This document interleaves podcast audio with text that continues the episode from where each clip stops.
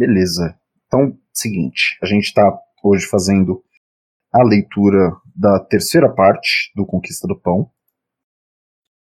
Uh, a gente estava lendo a parte onde ele está falando dos recursos, né, após uma revolução, como deveria se dar né, o, o gerenciamento dos recursos. Aí a gente leu a primeira parte, que eram os produtos, e agora a gente vai ler uh, o capítulo seguinte, que fala da habitação. Aí se você quiser começar a leitura aí, Ayuni. Tá bom. A habitação. Há um fato certo: nas grandes cidades da França e em muitas das pequenas, os trabalhadores vão chegando pouco a pouco à conclusão de que as casas habitadas não são de modo algum propriedade daqueles que o Estado reconhece como seus proprietários. É uma evolução que se completa nos espíritos e já ninguém fará o povo crer que o direito de propriedade sobre essas casas seja justo.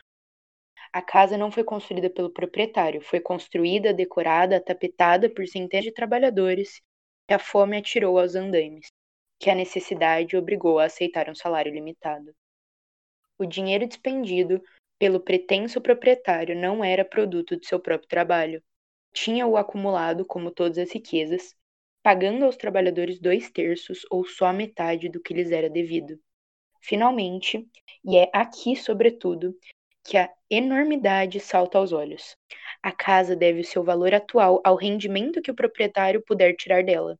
Ora, esse rendimento será devido à circunstância de uma propriedade estar edificada em uma, calça, uma cidade calçada, iluminada a gás, em comunicação regular com outras cidades e reunindo no seu seio estabelecimentos de indústria, de comércio, de ciências, de arte, ao fato de esta cidade ser ornada de postes, de cais, de monumentos, de arquitetura, oferecendo aos habitantes muitos confortos e muitos agrados desconhecidos nas aldeias, ao fato de que 20, 30 gerações têm trabalhado pra, para a tornar habitável saneá-la e embelezá-la?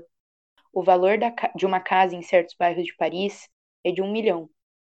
Não que nas suas paredes estejam um milhão em trabalho, mas porque está em Paris. Porque desde séculos os operários, os artistas, os pensadores, os sábios e os literatos têm contribuído para fazer Paris o que ela é hoje. Um centro industrial, comercial, político, artístico e científico. Porque tem um passado. Porque as suas ruas são conhecidas graças à literatura, na província como no estrangeiro, porque é no produto de um trabalho de 18 séculos, de 50 gerações, de toda a nação francesa. Quem, pois, tem o direito de se apropriar da mais ínfima parcela desse terreno ou da última das construções sem cometer uma clamorosa injustiça? Quem tem o direito de vender, seja a quem for, a menor parcela do patrimônio comum? Sobre isso, dizemos nós: estabeleceu-se o acordo entre os trabalhadores. A ideia do alojamento gratuito bem se manifestou durante o cerco de Paris, quando se pedia a restituição pura e simples dos vencimentos reclamados pelos proprietários. Manifestou-se também durante a Comuna de 1871, quando Paris Operário esperava pelo Conselho da Comuna, esperava do Conselho da Comuna, perdão, uma decisão energética sobre a abolição dos aluguéis. Será ainda a primeira preocupação do pobre quando a revolução tiver rebentado. Com a revolução, ou sem ela, o trabalhador precisa de um abrigo, de um alojamento, mesmo mal, mesmo insalubre. Há sempre um proprietário que pode expulsá-lo de lá. É verdade que em revolução ele não achará oficial de justiça para pôr seus trastes na rua. Mas quem sabe se amanhã o novo governo, por mais revolucionário que pretenda ser, não reconstituirá a força e não lançará contra eles a pressão judicial já se viu a comuna proclamando a isenção do pagamento das rendas devidas até 1 de abril, mas somente até 1 de abril. Depois disso, seria preciso pagar, mesmo estando Paris sem recurso algum, com a indústria parada e o revolucionário sem outro rendimento além dos seus 30 soldos. Entretanto, é preciso que o trabalhador saiba que não pagando ao proprietário, não aproveita só de uma, não se aproveita só de uma desorganização do poder, mas que a gratuidade do alojamento está reconhecida em princípios e sancionada. E por assim dizer, pelo consenso popular, que é um direito altamente proclamado pelo povo. Vamos então esperar que esta medida que corresponde tão bem ao sentimento de justiça de todo homem honesto será adotada pelos socialistas que se acharem misturados com os burgueses em um governo provisório? Esperaríamos muito tempo até a volta da reação. Eis porque os revolucionários sinceros trabalharão com o povo para que a expropriação das casas se torne um fato consumado. No dia em que a expropriação das casas estiver feita, o explorado, o trabalhador, compreenderá que novos tempos são chegados, que não estará mais de espinha curvada diante, diante dos ricos e poderosos, que a igualdade se afirmou e que a revolução é um fato consumado e não um lance de teatro como já muito se tem visto. Legal. Aí só relembrando, o, o Kropotkin ele escreve sempre dando é, esses exemplos situados na França, porque esse livro ele é uma coleção de artigos escritos para um jornal francês. Por isso que ele está sempre jogando ali, porque o público original desses artigos eram os franceses, né? Legal. Se a ideia da expropriação se tornar popular, a sua execução não esbarrará de modo algum nos obstáculos invencíveis com que gostam de nos ameaçar. É certo que os senhores agaloados que tiverem ocupado as cadeiras vagas dos ministérios e da prefeitura não deixarão de acumular obstáculos. Falarão de conceder indenização aos proprietários, de formar estatísticas, de elaborar longos relatórios, tão longos que poderiam durar até o momento em que o povo, esmagado pela miséria do desemprego, não vendo vir nada e perdendo a fé na revolução, deixaria o campo livre aos reacionários e acabaria por se tornar a expropriação burocrática odiosa a todo mundo. Há aí, com efeito, um obstáculo que poderia pôr tudo a perder. Mas se o povo não der ouvidos aos falsos argumentos com que procurarem iludi-lo, se compreender que a vida nova requer processos novos e se ele mesmo tomar a tarefa nas suas mãos, então a expropriação poderá fazer-se sem grandes dificuldades. Mas como? Como poderá fazer-se? Eis o que nos perguntarão. Vamos dizê-lo, mas com uma reserva. Repugna-nos, repugna, desculpa, repugna-nos traçar nos seus menores detalhes planos de expropriação. Sabemos antecipadamente que tudo que um homem ou um grupo pode sugerir hoje será excedido pela vida humana. Assim, esboçando o método segundo o qual a expropriação e a repartição das riquezas expropriadas poderiam fazer-se sem a intervenção do governo, não queremos senão responder aos que declaram a coisa impossível. Mas queremos lembrar que, de nenhum modo, podemos preconizar tal ou tal maneira de se organizar. E que somente nos importa é demonstrar que a expropriação pode fazer-se pela iniciativa popular e não pode fazer-se de outro modo. É de prever que, desde os primeiros atos de expropriação, surgirão no bairro, na rua ou agregado de casas, grupos de cidadãos de boa vontade, que virão oferecer os seus serviços para se informarem do número de apartamentos vazios dos apartamentos atulhados de famílias numerosas, dos alojamentos insalubres e das casas que, demasiado espaçosas para os seus ocupantes, poderiam ser ocupadas por aqueles que não têm ar em seus casebres.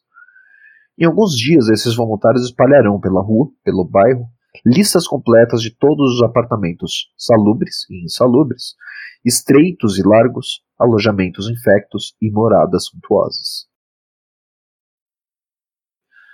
comunicarão livremente entre si e as suas listas em, e em poucos dias terão estatísticas completas. A estatística mentirosa pode se fabricar em repartições. A estatística verdadeira, exata, não pode vir senão do indivíduo, subindo do simples ao composto.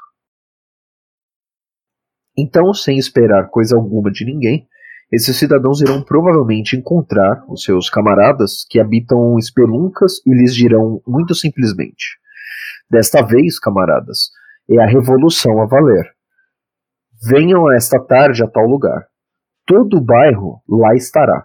Repartiremos os apartamentos de cinco peças que estão disponíveis. E logo que estiverdes em casa, será negócio feito. O povo armado responderá a quem quiser desalojar-nos. Dirão: mas todos hão de querer um apartamento de 20 divisões. Pois bem, não, não é verdade.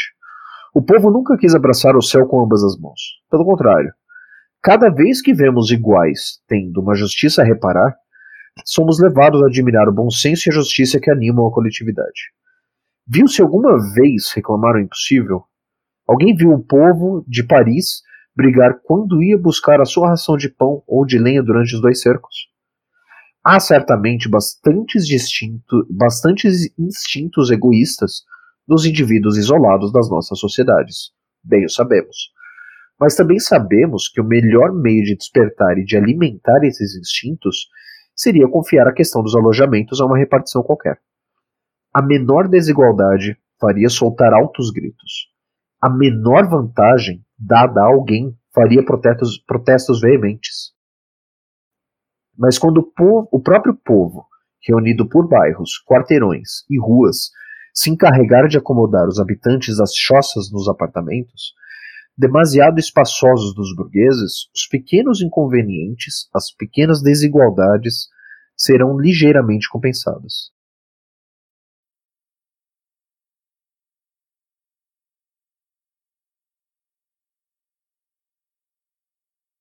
Apesar de tudo, haverá provavelmente injustiças impossíveis de evitar. Há indivíduos na, nas nossas sociedades que nenhum grande acontecimento fará sair da sua rotina egoísta. Mas a questão não é saber se haverá injustiças ou não, mas sim de saber como se poderá limitar o seu número. Pois bem, toda a história, toda a experiência da humanidade, assim como a psicologia das sociedades, atestam que o meio mais equitativo é entregar a questão aos interessados.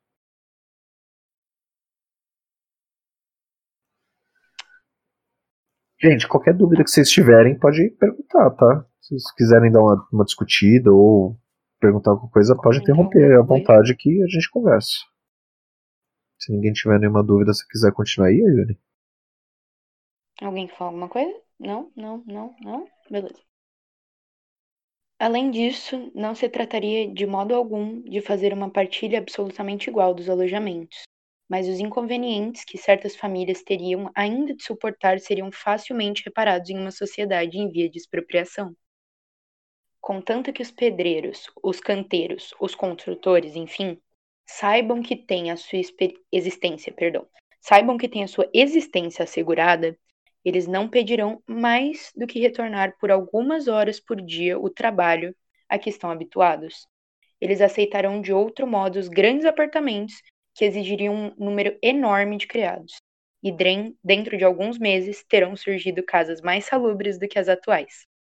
A comuna anarquista poderá dizer: Esperem com paciência, camaradas. Palácios salubres, confortáveis e belos, superiores aos que eram edificados pelos capitalistas, vão levantar-se sobre o solo da cidade livre e serão de quem precisa mais deles. A expropriação das casas traz consigo em germe toda a revolução social. De como se dizer, dependerá o caráter dos acontecimentos. Ou abrimos um caminho ao comunismo anarquista, ou ficaremos a patinar na lama do individualismo autoritário. É fácil prever as objeções que nos vão fazer, não é infame, exclamarão, que os parisienses se apoderem para si das belas casas e deixem as cabanas aos camponeses? Esses partidários obstinados da justiça esquecem a clamorosa desigualdade de que se fazem defensores. Esquecem que, mesmo em Paris, o trabalhador fica sufocado em uma pocilga com sua mulher e filhos, enquanto da sua janela está vendo o Palácio dos Ricos. Esquecem que gerações inteiras morrem em bairros entupidos, sem ar nem sol. Não nos demoremos nessas reclamações interesseiras.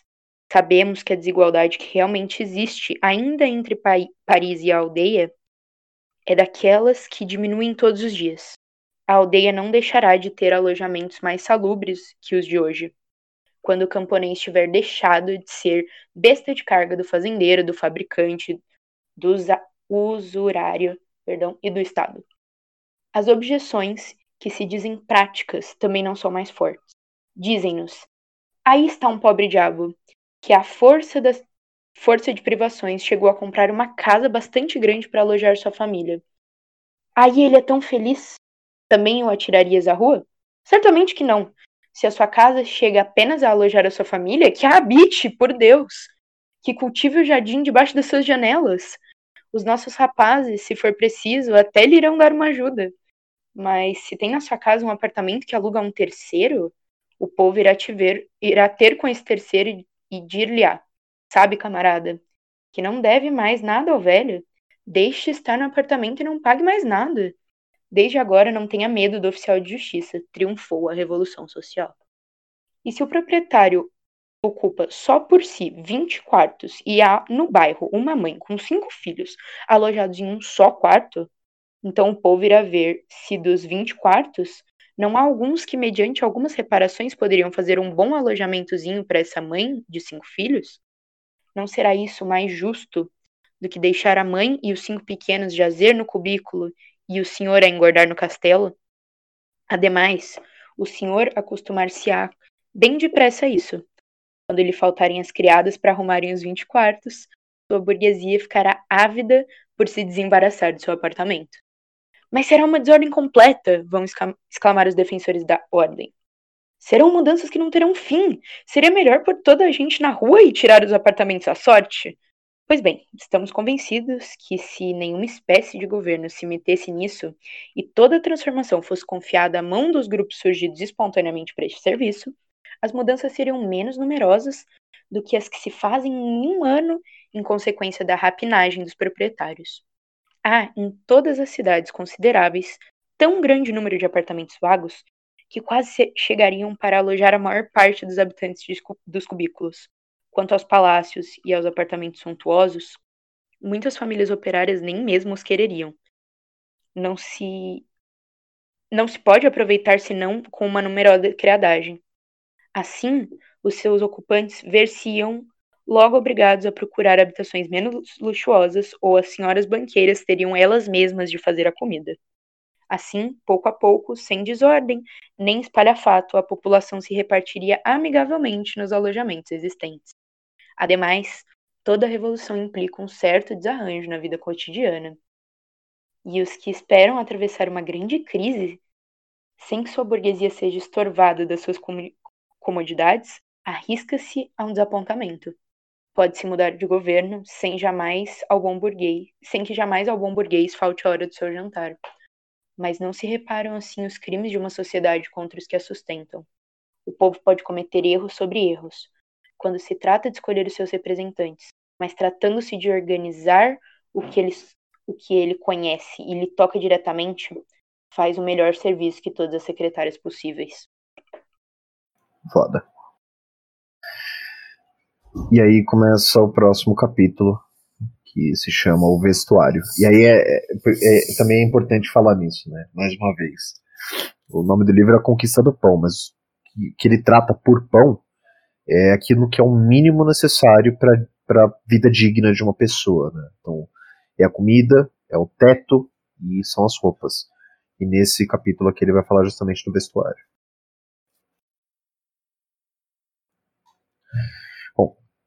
Se as casas são consideradas como patrimônio comum da cidade e se se procede ao racionamento dos gêneros, é-se obrigado a dar um passo mais além.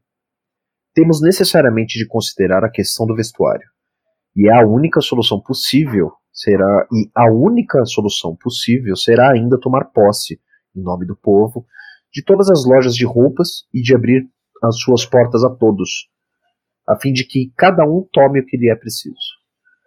Pôr em comum os vestuários e o direito de cada um adquirir nas lojas comuns o que precisa, ou pedi-lo aos ateliês de confecção, é uma solução que se impõe desde que o princípio comunista haja sido aplicado às casas e aos produtos. É claro que não iremos despojar todos os cidadãos dos seus paletós, por todas as roupas no monte, para as atirar à sorte, como dizem os nossos críticos. Cada um guardará o seu paletó, se tem um, e mesmo que tenha dez, é muito provável que ninguém pretenda tomá-los. Preferirão uma roupa nova àquela que o burguês já terá já ostentado no seu corpo. E haja haver bastantes roupas novas para não requisitar os velhos guarda-roupas.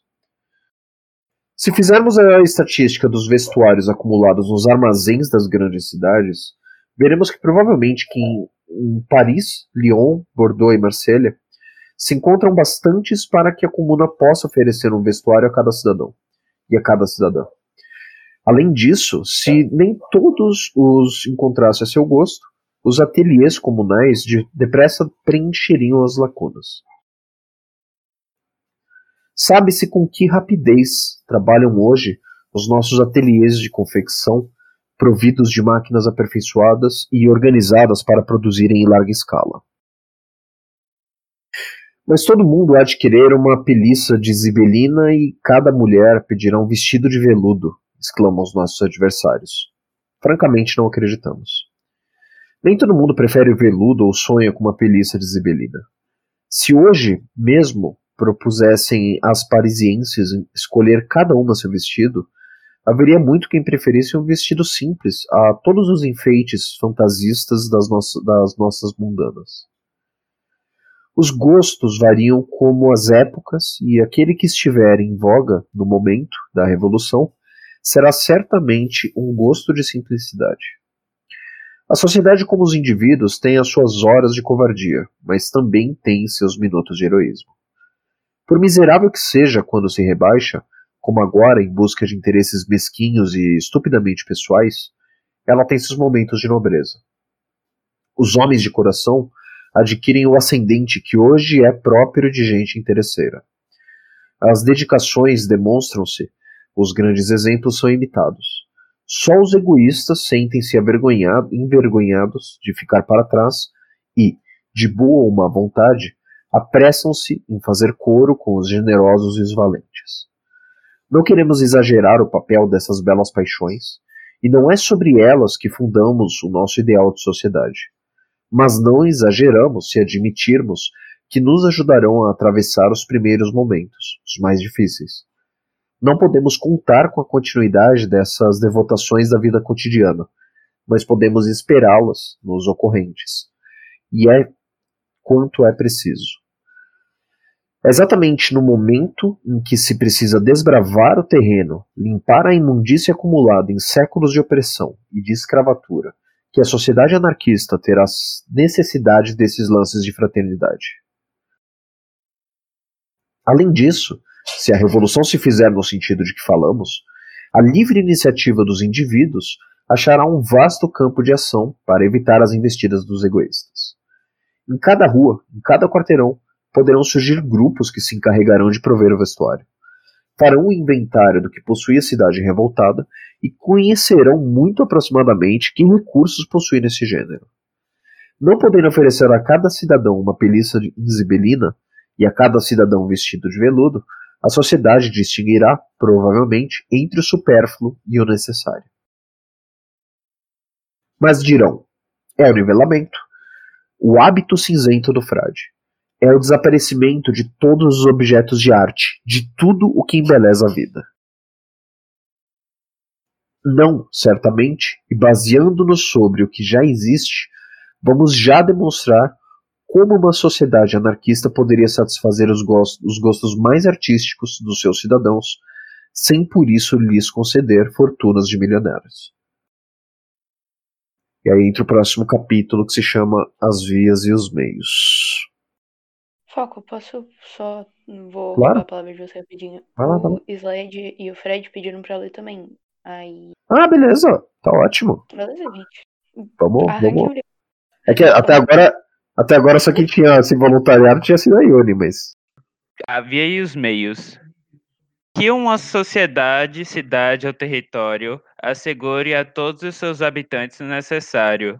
E nós vamos ver como a concepção do necessário poderá apoderar-se de tudo que é indispensável para produzir, isto é, da terra, das máquinas, das oficinas, dos meios de transporte, etc. Não deixará de expropriar os detentores atuais do capital para o entregar à comunidade. Com efeito, o que se lança em rosto à organização burguesa não é só o capitalista a, sam a sambarcar uma grande parte dos benefícios de cada empresa industrial e comercial, permitindo-lhe que viva sem trabalhar. A principal queixa, como já notamos, é que toda a produção tomou uma direção absolutamente falsa, visto que não se faz no intuito de assegurar o bem-estar de todos. Está nisso a sua condenação. Tirando proveito do avanço operado na indústria pelo vapor, o desenvolvimento súbito da química e da mecânica e nas invenções do século, o capitalismo aplicou-se, no seu próprio interesse, a aumentar o rendimento do trabalho humano e conseguiu em, um em uma muito grande medida. Mas dar outra missão ao capitalista seria desa, desarrazoado.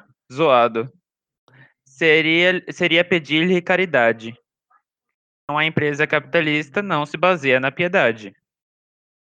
Agora compete à sociedade generalizar essa produtividade superior, limitada hoje a certas indústrias, e, e aplicá-la no interesse de todos. Mas é evidente que, para garantir a todos o bem-estar, a sociedade deve retomar posse de todos os meios de produção. Os economistas nos lembrarão, sem dúvida, e gostam de o lembrar.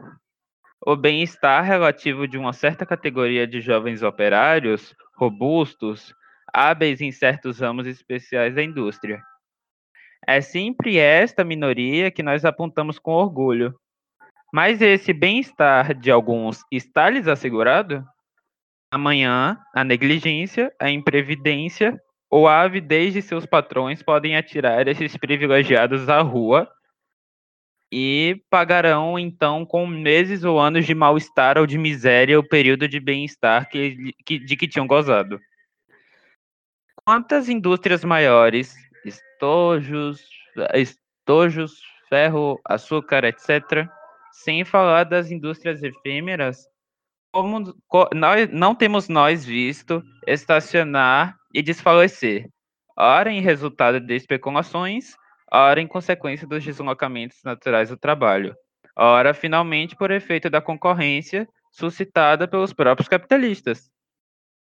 Todas as indústrias principais da tecelagem e da mecânica passaram recentemente por esta crise, dizer então aquelas cujo caráter distintivo é da periodicidade da falta de trabalho?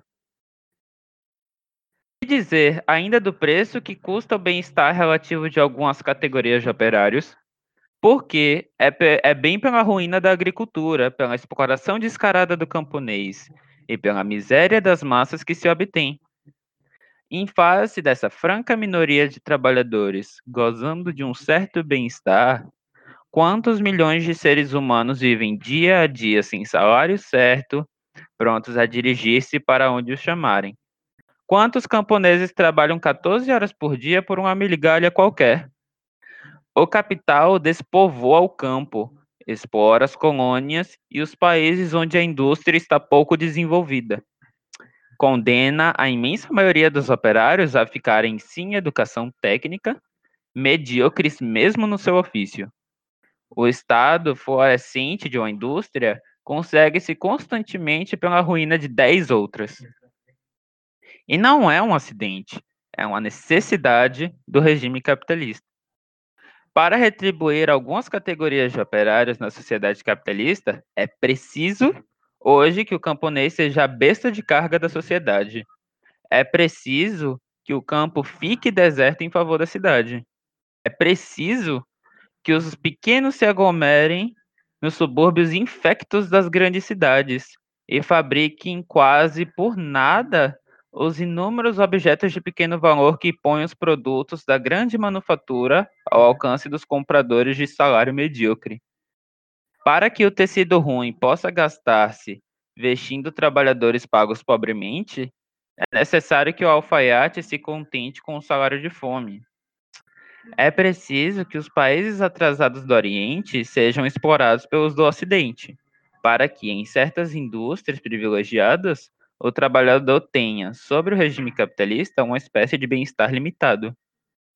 O mal da atual organização não está, pois, em que o lucro da produção passe ao capitalista, como tinham dito Robertus e Marx, estreitando assim a concepção social e as listas de conjunto sobre o regime do capital.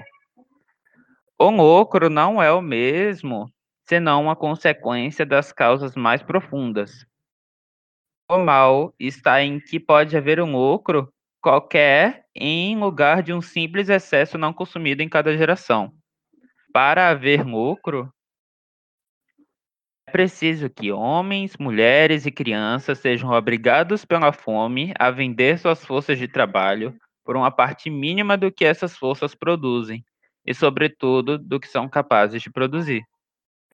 Enquanto o homem for obrigado a pagar um tributo ao detentor para ter o direito de cultivar o solo ou de pôr uma máquina em movimento, e o proprietário for livre para produzir o que lhe prometer maiores lucros assim que a maior soma dos objetos necessários à existência, o bem-estar não poderá ser assegurado senão temporariamente ao pequeno número, será comprado de cada vez pela miséria de uma parte da sociedade. Com efeito, não basta distribuir em partes iguais os benefícios que uma indústria consegue realizar. Se se tem ao mesmo tempo de explorar outros milhares de operários. Trata-se de produzir, com a menor perda possível de força humana, a maior soma possível dos produtos mais necessários ao bem-estar de todos. Esta vista em conjunto não poderia ser do domínio um de um proprietário particular. É por isso que toda sociedade, tomando-a como ideal, será levada a expropriar tudo o que serve para proporcionar o bem-estar produzindo as riquezas. Era preciso apoderar-se da terra, das oficinas, das minas, dos meios de comunicação, etc. E, além disso, estude o que é necessário para produzir no interesse de todos, assim como as vias e os meios de produção. Eu posso continuar, né? Ou alguém quer ler? Fred conseguiu arrumar o microfone aí? Acho que o Fred não tá conseguindo falar. é, tô, tô... Então, posso continuar lendo? Pode, continue. Ou, ou, se quiser ler mais um trecho aí, ô Sled, vai lá. Certo, eu vou ler só mais um trecho, eu vou deixar aí aberto para alguém ler. É... Quantas horas de trabalho por dia deverá o homem fornecer para assegurar à sua família um sustento confortável, uma casa conveniente e o vestuário dispensável? Esta pergunta tem muitas vezes preocupado os socialistas, e eles admitem geralmente que bastariam 4 a 5 horas por dia, contanto, bem entendido, que toda a gente trabalhasse. No final do século passado, Benjamin Franklin fixava o limite de 5 horas. E, se as, se as necessidades de conforto aumentaram depois, também a força de produção aumentou, e muito mais rapidamente. Em um outro capítulo, falando da agricultura, veremos tudo o que a terra pode dar ao homem que a cultivar razoavelmente, em lugar de atirar a semente ao acaso em um solo mal lavrado, conforme se pratica hoje. Nas grandes fazendas do oeste americano, que cobrem dezenas de léguas quadradas, mas cujo terreno é muito mais pobre do que o solo beneficiado dos países civilizados, obtém-se apenas 12 a 18 hectolitros por hectare, isto é, metade do rendimento das fazendas do esta dos estados do oeste americano. E, entretanto, graças às máquinas que permitem a dois homens lavrarem um dia dois hectares e meio, seis homens, cem homens produzem em um ano o bastante para entregar em domicílio o pão de 10 mil pessoas durante um ano inteiro. Bastaria, assim, que um homem trabalhasse nas mesmas condições durante 30 horas, ou mais ou menos, de, é, ou seis meios de cinco horas cada um, para ter pão todo ano, e 30 meios dias para assegurar a uma família de cinco pessoas. E provaremos também, com dados tomados na prática atual, que se se tivesse recorrido à cultura intensiva, menos de 60 meios dias de trabalho poderiam assegurar a toda, uma a toda a família o pão, a carne, os legumes e até as frutas de luxo. Por outro lado, estudando o preço que custam hoje as casas operárias, edificadas nas grandes cidades, pode-se afirmar que para ter uma casinha separada, como se edificam para os operários, bastariam de 1.400 a 1.800 dias de trabalho de 5 horas. Como uma casa deste gênero dura 50 anos pelo menos, resulta-se de que resulta-se que 28 a 36 meios dias por ano proporcionam, proporcionam à família um alojamento salubre, bastante elegante e provido de todo o conforto necessário, ao passo que, alugando o mesmo alojamento com, com o patrão, o operário paga-o por 75 a 100 dias de trabalho por ano.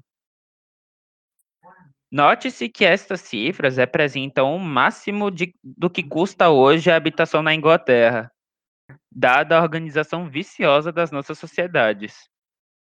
Na Bélgica, tem-se edificado cidades operárias bem mais baratas. Tudo bem considerado. Pode afirmar, pode-se afirmar que em uma sociedade bem organizada, uns 30 ou 40 meios dias de trabalho por ano bastam para garantir um alojamento absolutamente confortável. Resta o vestuário. Aqui o cálculo é quase impossível, porque os lucros realizados sobre o, sobre o preço de venda por uma nuvem de intermediários escapam à apreciação. Tome-se como exemplo o pano e adicionem-se todos os descontos feitos pelo proprietário do pasto, pelo dono dos carneiros, pelo mercador de lã, em todos os seus intermediários até as companhias de estrada de ferro, dos seadeiros e tecelões, mercadores de confecção, vendedores e comissários, e tudo que se paga por uma roupa tem sobre si uma nuvem de burgueses. Por isso, é absolutamente impossível dizer quantos dias de trabalho representam, sobretudo, que pagais por 100 francos em uma grande loja de Paris. O que é certo é que com as máquinas atuais chegam-se a fabricar quantidades verdadeiramente incríveis de tecidos. Bastarão alguns exemplos. Nos Estados Unidos, em 7.551 manufaturas de algodão, fios e tecidos, 157 mil operários e operárias produzem um, um milhar 939 milhões 400 mil metros de pano de algodão e mais uma grande quantidade de linhas. Admitindo que uma família gaste 200 metros por ano, o que seria muito, equivaleria a 50 horas de trabalho ou 10 meios-dias a 5 horas cada um. E ainda teria as linhas a mais, isto é, fio para coser e fio para tramar o pano é, e fabricar estofos de lã misturado com algodão. Quanto aos resultados obtidos pela tecelagem só, a estatística oficial dos Estados Unidos estima que se em 1870 um operário trabalhando 13 a 14 horas por dia fazia 9.500 metros de pano por algodão branco, de algodão, de algodão branco por ano, 13 anos mais tarde, em 1883, fazia 27 mil metros, trabalhando apenas 55 horas por semana. Mesmo nos tecidos estampados, obtinha-se, é, compreendendo tecelagem e impressão, 29.150 metros em 2.669 horas de trabalho por ano, ou pouco mais ou menos 11 metros por hora. Assim, para ter os seus 200 metros, bastaria trabalhar menos de 20 horas por ano. Vale salientar que a matéria-prima chega a essas manufaturas quase como vem dos campos e que a série de transformações por que passa é, antes de se mudar em estofo é executada no lapso de 20 horas. Mas para comprar, entre aspas, esses, esses 200 metros no comércio, o operário bem retribuído deveria fornecer por baixo 10 a 15 dias de trabalho a 10 horas cada um, isto é, 100 a 150 horas. E quanto ao camponês inglês, teria de penar um mês ou pouco mais para se dar este luxo. Está se vendo, por este exemplo, que com 50 meios dias de trabalho por ano, se poderia, em uma sociedade bem organizada, vestir melhor do que os pequenos burgueses se vestem hoje. Mas com tudo isto, não nos foi preciso senão 60 meios-dias de 5 horas de trabalho para obter os produtos da terra, 40 para habitação e 50 para vestuário, o que ainda não perfaz a metade do ano, pois, deduzindo, deduzindo as festas, o ano representa 300 dias de trabalho. Restam ainda 150 meios-dias úteis, que se podem aproveitar para as outras necessidades da vida, vinho, açúcar, café ou chá, móveis, transportes, etc, etc. Mas, se contarmos nas nações civilizadas os que nada produzem, constataremos que o número de produtores propriamente dito ser, poderia ser o dobro. E se, em lugar de cada 10 pessoas, 20 se ocupassem na produção do necessário, essas 20 não teriam que trabalhar mais 5 horas por dia sem diminuir a produção. E bastaria reduzir a perda de forças humanas ao serviço das famílias ricas e da administração. Conta um funcionário por cada 10 habitantes e utilizar essas forças em aumentar a produtividade da nação, para reduzir a 4 e mesmo a 3 horas de trabalho, querendo contentar-se com a produção atual. Em conclusão, suponhamos uma sociedade de vários milhões de habitantes metidos na agricultura em uma grande variedade de indústrias e uma grande variedade de indústrias. Que nesta sociedade todas as crianças aprendam a trabalhar com os braços tanto quanto o cérebro. Com o cérebro. Admi admitamos, enfim, todos os adultos, menos mulher, as mulheres ocupadas na educação das crianças, se obriguem a trabalhar 5 horas por dia, dos 20 ou 22 anos até os 45 ou 50, e que se empregam em ocupações à sua escolha em qualquer dos ramos do trabalho humano considerados necessários. Uma tal sociedade poderia, em troca, garantir o bem-estar de todos os seus membros, isto é, um conjunto de comodidades e confortos mais estáveis e completos do que os que hoje goza a burguesia. E cada trabalhador da sociedade disporia, por outro lado, de pelo menos cinco horas diárias, que poderia consagrar a ciência, a arte e necessidades individuais fora da categoria de, do estritamente necessário, podendo incluir mais tarde nesta categoria quando a produtividade do homem aumentasse, todo o que ainda hoje é considerado um luxuoso ou inacessível. E esse capítulo aqui que a gente acabou de ler, ele é um dos mais importantes para entender o pensamento do Kropotkin. Cara, o que eu acho surreal é, tipo, cara, o Kropotkin estava escrevendo isso em, tipo, em, na década de, de, de 80, de 1800. Imagina o que, que dá para fazer com, a, com o refinamento do capital intelectual e da, do maquinário que a gente tem hoje. É, não, eu acho interessante, sim, porque várias coisas que ele vai apontando não só aconteceram, como, pelo menos assim, se iniciaram em vários lugares, como se agravaram, assim, vários problemas, tipo, sim. achei bem interessante uhum. a questão da, do povo tomar para si a distribuição, a, a análise, né? Então, a distribuição das casas.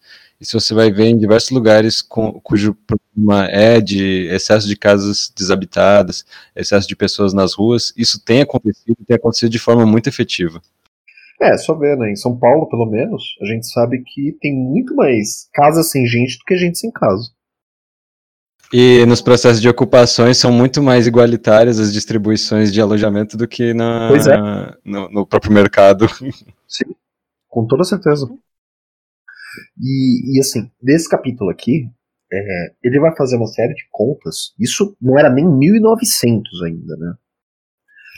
É, e ele vai chegar à conclusão de que, com a tecnologia do jeito que estava, em, sei lá, 1880, por aí, se cada pessoa em idade de trabalhar, e aqui ele estava contando as pessoas de 20 a 50 anos, com 5 horas de trabalho diário, 5 uh, vezes por semana, já seria o suficiente para produzir tudo aquilo que a sociedade precisa em metade do ano. Tudo aquilo que é o mais essencial à vida, né? Comida, pão e vestuário, né? Desculpa, comida, teto e vestuário. Então, hoje, né, nesse meio de, de produção, nesse sistema econômico que os capitalistas vivem gritando aos quatro ventos que é o mais eficiente, para onde está indo todo o resto dessa força de trabalho? Porque a gente não está trabalhando só 5 horas por dia. Sim. Né? Para onde estão indo essas outras 3 a 5 horas excedentes? Eu acho, assim, que esse é um dos segredos mais bem guardados da sociedade capitalista atual.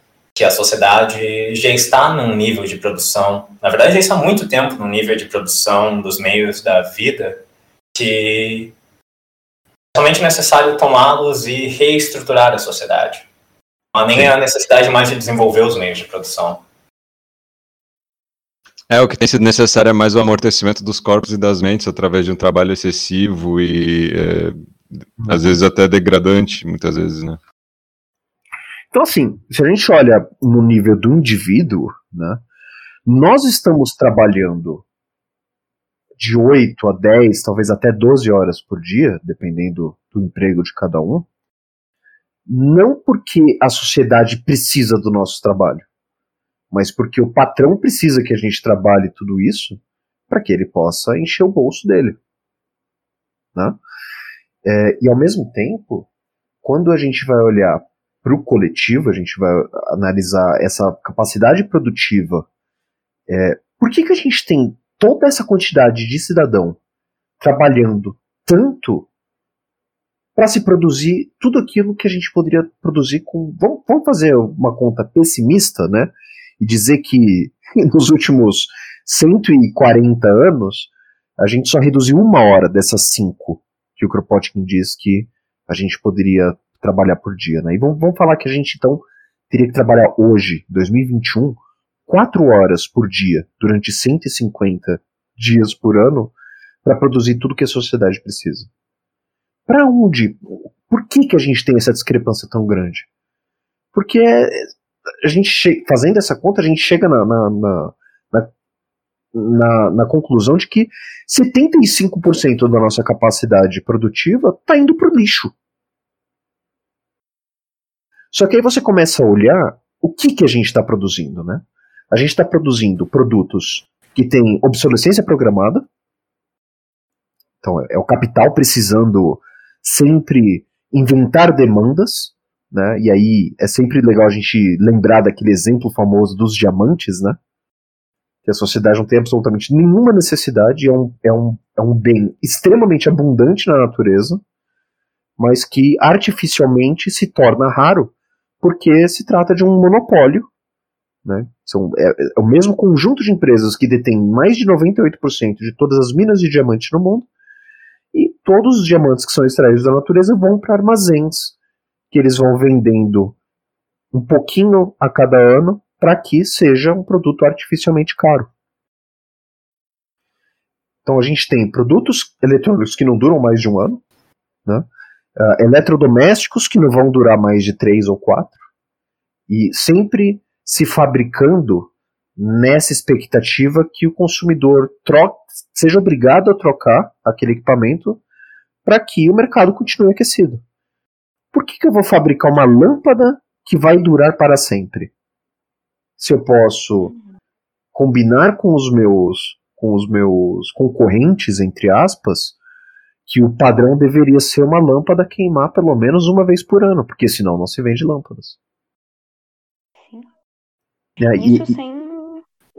Muito interessante esse, inclusive, por conta que as pessoas gostam muito de apontar, por exemplo, para Cuba no momento e dizer que a tecnologia que eles têm é uma tecnologia que está completamente ultrapassada. A questão é que se a gente olhar, de fato, os modelos dos aparelhos estão ultrapassados.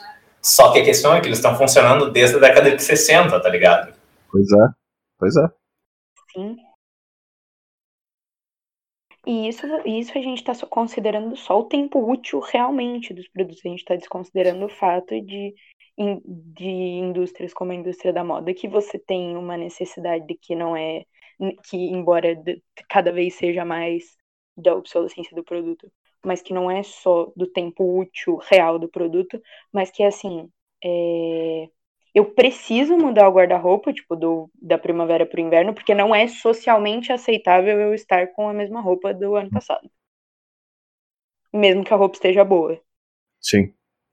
Você vai ter os, os grandes desperdícios, né? Então, tem, tem uma série de fontes aí que apontam para o fato de que 30% de toda a, a comida produzida no mundo hoje vai direto para o lixo, não chega nas prateleiras do mercado.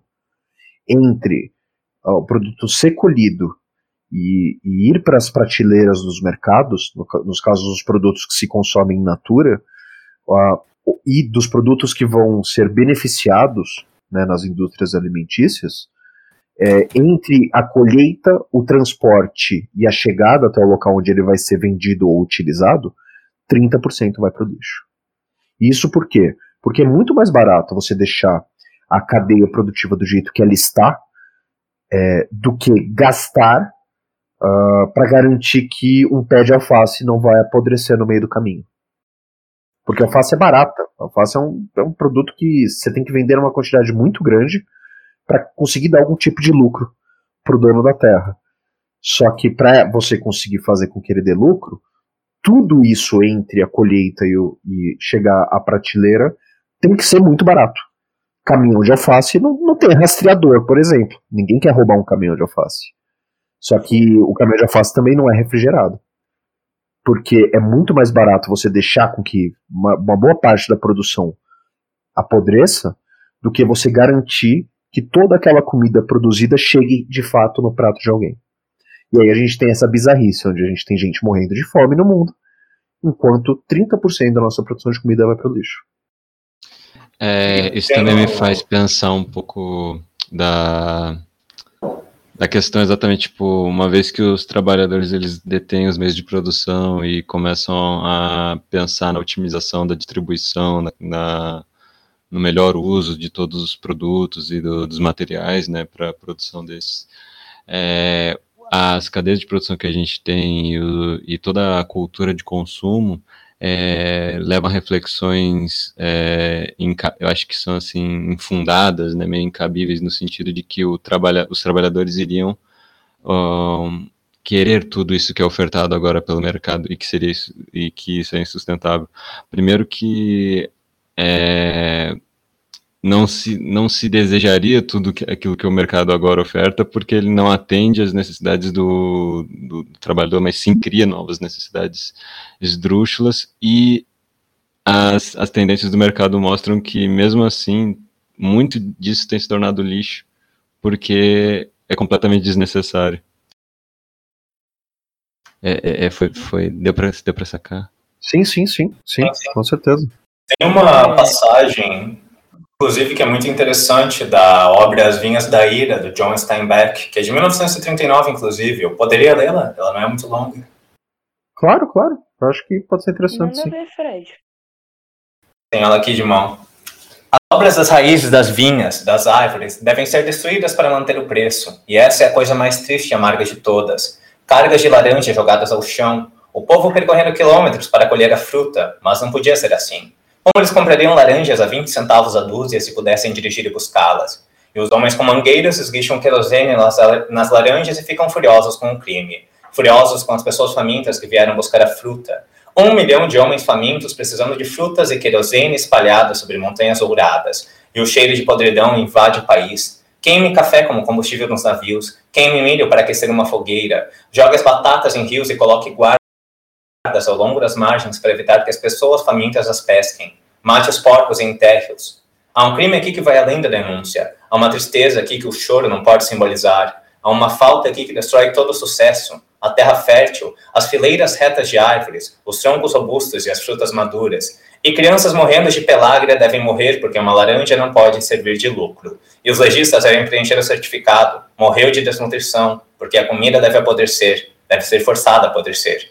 Pessoas vêm com redes para pescar batatas no rio e os guardas os impedem. Eles vêm em carros barulhentos para pegar laranjas despejadas, mas o querosene as pulveriza. E eles ficam parados e observam batatas passarem. Ouvem porcos gritando, sendo mortos em uma vala e cobertos com cal viva. Observam montanhas de laranjas se transformarem em lodo putrefato. E aos olhos do povo, há o fracasso. E nos olhos dos famintos, a ira crescente. Na alma das pessoas, as uvas da ira estão enchendo e crescendo pesadas, crescendo pesadas para vindima. Essa é a citação. Eu acho Caralho. fenomenal. Depois me passa o link. Slide, a gente acabou de achar o texto inflamatório que a gente vai gravar pro Insta, tá? E você não tem opinião pra dar sobre isso. Eu estou sendo totalitário, vai ser assim, acabou. Ô, ô, Fred, depois me passa o link desse texto para eu colocar para colocar na descrição desse áudio, por favor, lá no, no Spotify. Então, para quem tá ouvindo no Spotify, a gente vai deixar o link desse texto que o, que o Fred acabou de ler lá no, na descrição desse episódio. Fala aí, Sled. É, a gente também, tipo, só complementando aqui com dados, a gente tem, por exemplo, do, é, a gente tem um número aproximado, é, por exemplo, pela ONU, esses dados são de fevereiro de 2020, que, tipo assim, 820 milhões de pessoas no mundo, elas passam fome de, fome de forma direta, sabe? Tipo, não é aquela questão da segurança alimentar, porque pessoas que não têm segurança alimentar no mundo beiram os 2 bilhões e 300 milhões de pessoas.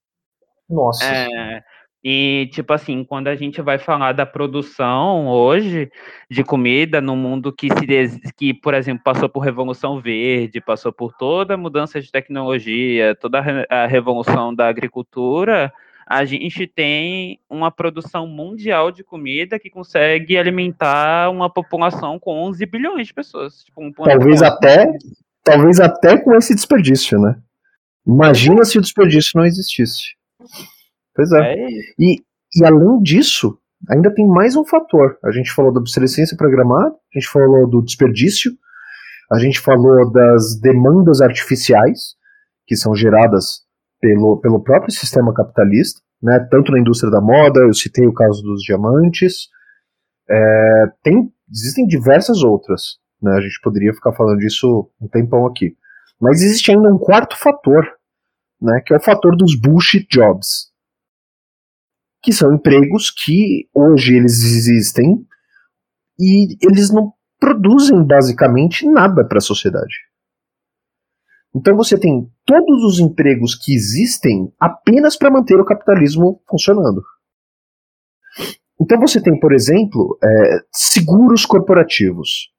Olha a quantidade de gente que trabalha nas grandes seguradoras, né, nesses, nesses infernos burocráticos que são os escritórios das, das seguradoras, e que eles estão ali somente para manter o próprio sistema capitalista rodando.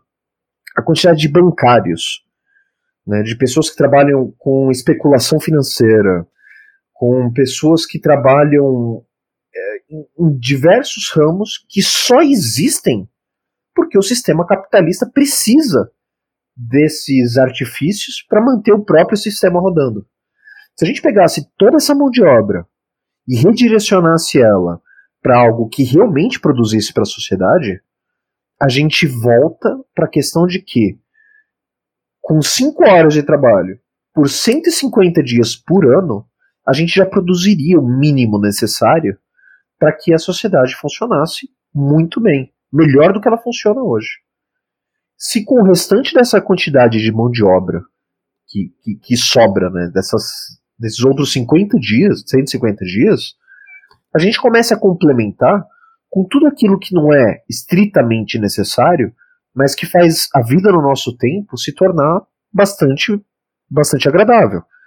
Então, continuar produzindo uh, uh, as companhias de tecnologia que a gente utiliza hoje, uh, continuar produzindo, fazendo com que eh, a internet chegue nos lugares, né? É, tem um exemplo que, que, também é bastante interessante, que, assim, provavelmente não é da época da maior parte das pessoas aqui, mas uh, antes que a internet estivesse popularizada é, e que as telecomunicações chegassem né, nesse ponto que elas estão hoje, sei lá, lá para década, começo da década de 90, o que a gente tinha de, de tecnologia é, que fazia as empresas funcionarem era o telefone fixo e o fax. Né? Uh, eu cheguei a pegar o finalzinho do fax quando eu comecei a trabalhar. Né? O fax estava começando a ser substituído porque a internet estava chegando em mais empresas pequenas. Né? Uh, e o que acontece? A, a, a, própria, as próprias companhias telefônicas elas funcionavam como uma concessão. Né? Então, ao mesmo tempo que uh, se permitia que aquele mercado fosse explorado, tinha uma série de exigências para que aquelas companhias pudessem explorar esse mercado. E uma delas era compensar a sociedade fornecendo telefones públicos, que são os orelhões, que hoje praticamente estão extintos né, com, com celular, pelo menos nos grandes centros metropolitanos. E por que, que precisava se colocar essa exigência? Porque não era lucrativo para uma empresa ter que colocar um orelhão numa aldeia no Amazonas. O custo que uma empresa de telefonia ia ter de conseguir instalar uma linha telefônica para chegar numa cidadezinha lá no, no, no meio da, da, floresta, no meio da, da aldeia lá, é, era muito maior do que qualquer tipo de lucro que eles fossem obter com, com ficha ou cartão de orelhão. Né? É, só que é, era uma obrigação que o governo colocava para que a empresa pudesse uh, explorar aquele mercado. Imagina se a nossa distribuição de recursos desse tipo, então, para onde a gente vai levar energia elétrica e para onde a gente vai levar linhas de telecomunicação, elas não fossem ditadas pelo potencial de lucro, mas sim pela necessidade. A, a, a própria infraestrutura do país ela ia se desenvolver de um jeito completamente diferente. Dá para colocar ainda mais um exemplo. É, durante os, os anos 50 e 60, o Brasil ele foi eliminando as suas linhas férreas. A gente praticamente não tem transporte ferroviário no Brasil. É, o que é transportado no, no Brasil por, por, por ferrovia hoje é açúcar, aço. De cabeça o que eu tenho é isso. Não me lembro de outras mercadorias que eu tenho ouvido falar tendo sido transportadas em ferrovia. Entretanto, a gente tem, um, durante esse, uh, esses anos, um lobby muito forte de empresas de transporte, tanto de passageiros como de carga, para que se passasse a fazer esse tipo de transporte através de caminhão, porque esse era o futuro né, que se via para o Brasil. E a consequência disso é que hoje a gente tem as rodovias completamente atulhadas e a gente não tem investimento nem em ferrovia, nem mesmo em porto. A gente tem uma das maiores costas navegáveis do mundo e a gente não utiliza essas costas. Nem para fazer, a gente não tem nem o suficiente para exportar. Né, o, o Porto de Santos é uma coisa absurda porque a gente não consegue ter capacidade para é, escoar nem o que a gente está exportando. Quando a gente deveria, na verdade, estar tá tendo muito mais portos ao longo da, da, da costa para que a gente pudesse fazer o transporte de mercadorias internamente através de navios, que é uma coisa infinitamente mais eficiente do que você enfiar um único container em um caminhão que vai demorar duas semanas para percorrer uma rota, gastando diesel e exigindo que quatro ou seis motoristas fiquem se revezando para fazer aquele transporte ao longo da rota. Sabe? Tem umas incoerências dentro do nosso sistema hoje que elas simplesmente não fazem sentido quando a gente olha para o ponto de vista de sociedade, mas que quando a gente olha para o ponto de vista daquilo que dá lucro, faz sentido.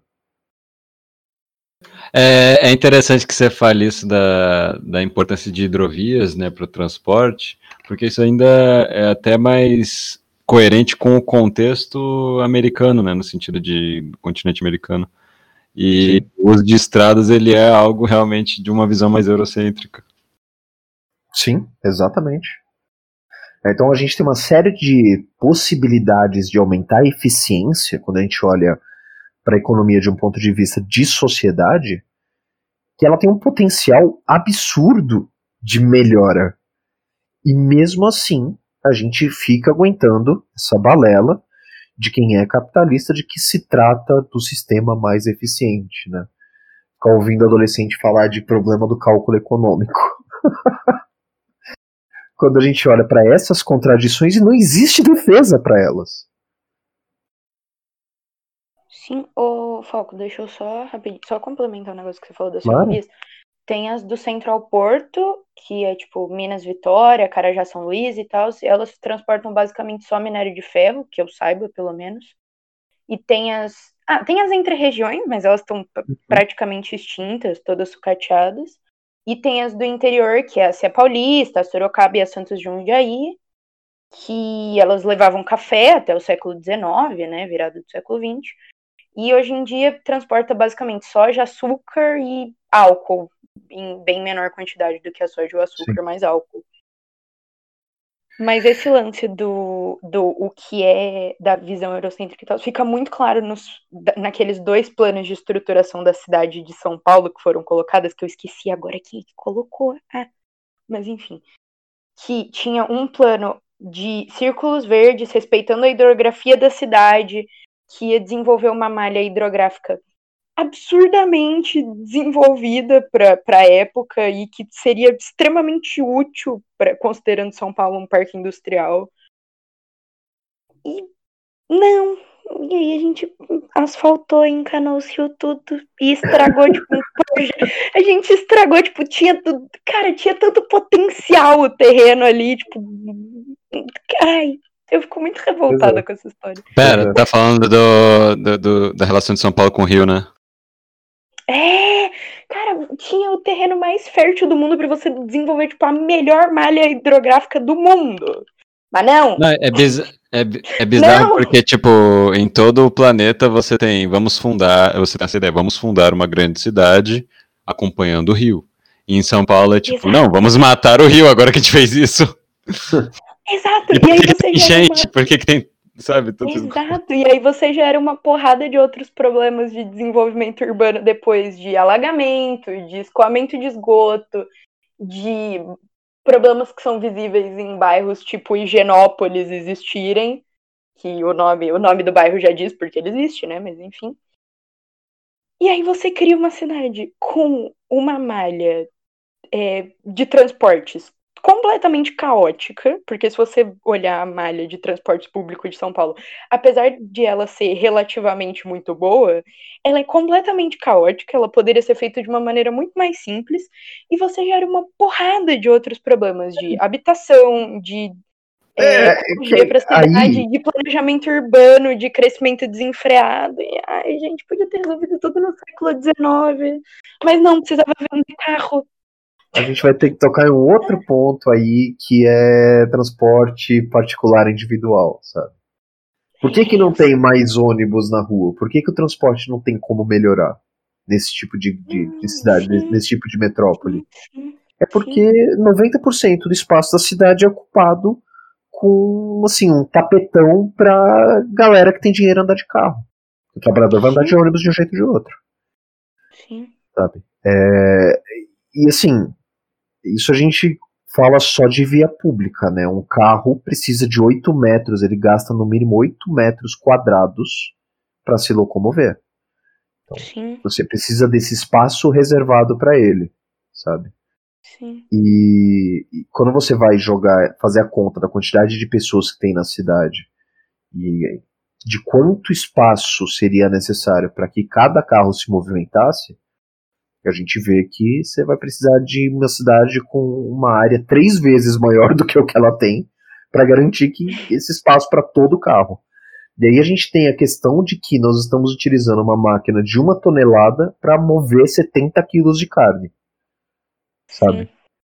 Mas assim, isso, cara, isso fica, isso fica ainda mais surreal se você considera uns negócios tipo assim. É, tem uma exposição que chama America of Tomorrow, que é, é um, um mapa de estradas e tal. E aí o Carl Sagan foi, eu não sei se ele foi lá ou se ele só escreveu uma nota sobre, mas ele basicamente pegou essa exposição e usou de pretexto para escrever o seguinte: se os alienígenas chegassem na Terra hoje, eles não achariam que a espécie dominante são os humanos. Eles achariam que nós somos os parasitas dos carros e que os carros são a espécie Sim, dominante. É, por isso que tem a piada do, do Douglas Adams lá, do Ford Perfect lá.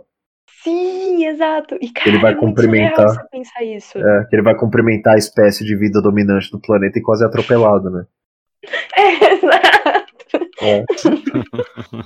Cara, é Mas muito é isso, surreal é você pensar isso. Tem um livro muito bom que fala sobre, sobre essa questão da, do, do veículo é, particular individual, que ele se chama Apocalipse Motori- Motorizado. Ele é um livro, se eu não me engano, ele foi escrito no final dos anos 90 e ele saiu no Brasil pela coleção Baderna. Ele é maravilhoso para você ver as contradições nesse sentido. acho que se quer passar um pouco de raiva, assim, também vale a pena procurar o conceito de cidade automotiva, para compreender como que historicamente houve esse desenvolvimento das cidades planejadas para carros e não para seres humanos.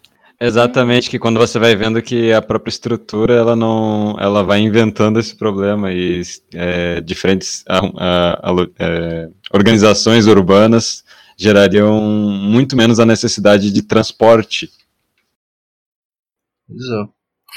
Bom, uh, a gente já, já bateu uma hora de, de gravação, então até aqui a gente leu uh, esse capítulo que eu considero que são, que são cruciais para se entender a visão do Kropotkin para uma, uma sociedade após a Revolução. Né? É, e aí ele vai falar, bom, já que a gente tem condições de trabalhar apenas 5 horas por dia, o que, que a gente faz com esse tempo que sobra depois da Revolução, né? E aí ele vai, no próximo capítulo, ele começa a falar sobre o luxo, como a gente ainda, ainda poderia ter luxo mesmo em uma sociedade não capitalista. Né? E aí a gente faz a leitura desse capítulo na semana que vem, sábado às 18 horas. Para quem está ouvindo pela, pelo Spotify, né, depois que a gente gravou, é, se vocês quiserem participar das próximas leituras ou das outras discussões do Ágora, é só procurar o nosso servidor de Discord, tem o link aí no perfil do, do canal, do agregador onde você estiver ouvindo. É, e, gente, obrigado a todo mundo que pôde participar. Se vocês quiserem continuar é, a conversa, eu só vou parar a gravação aqui e a gente continua batendo rapidinho, papo. rapidinho, rapidinho, rapidinho. Oi, Deixa oi, eu oi. só falar um negócio. Gente, é, sigam a gente no Instagram, o arroba é agrorevolucionária. Lá a gente posta citações, a gente vai começar a postar gravações de texto, não as mesmas que a gente posta aqui, textos mais inflamatórios, menos teóricos. A gente tá bem ativo lá e é legal para vocês interagirem com a gente como comunidade. É isso mesmo. Ela faz, ela faz o merchandising dela, né? É, tá certo. Tá certíssimo. Alguém tem mais algum recado aí? Olha, pesquisem aí, por Frederico dos Anjos no YouTube e vocês vão encontrar alguns audiobooks comunistas muito bons. Olha lá, ó. Sim, gente, escutem os audiobooks do Fred, eles são ótimos, por favor. É, é maravilhoso. é isso aí, gente. Valeu.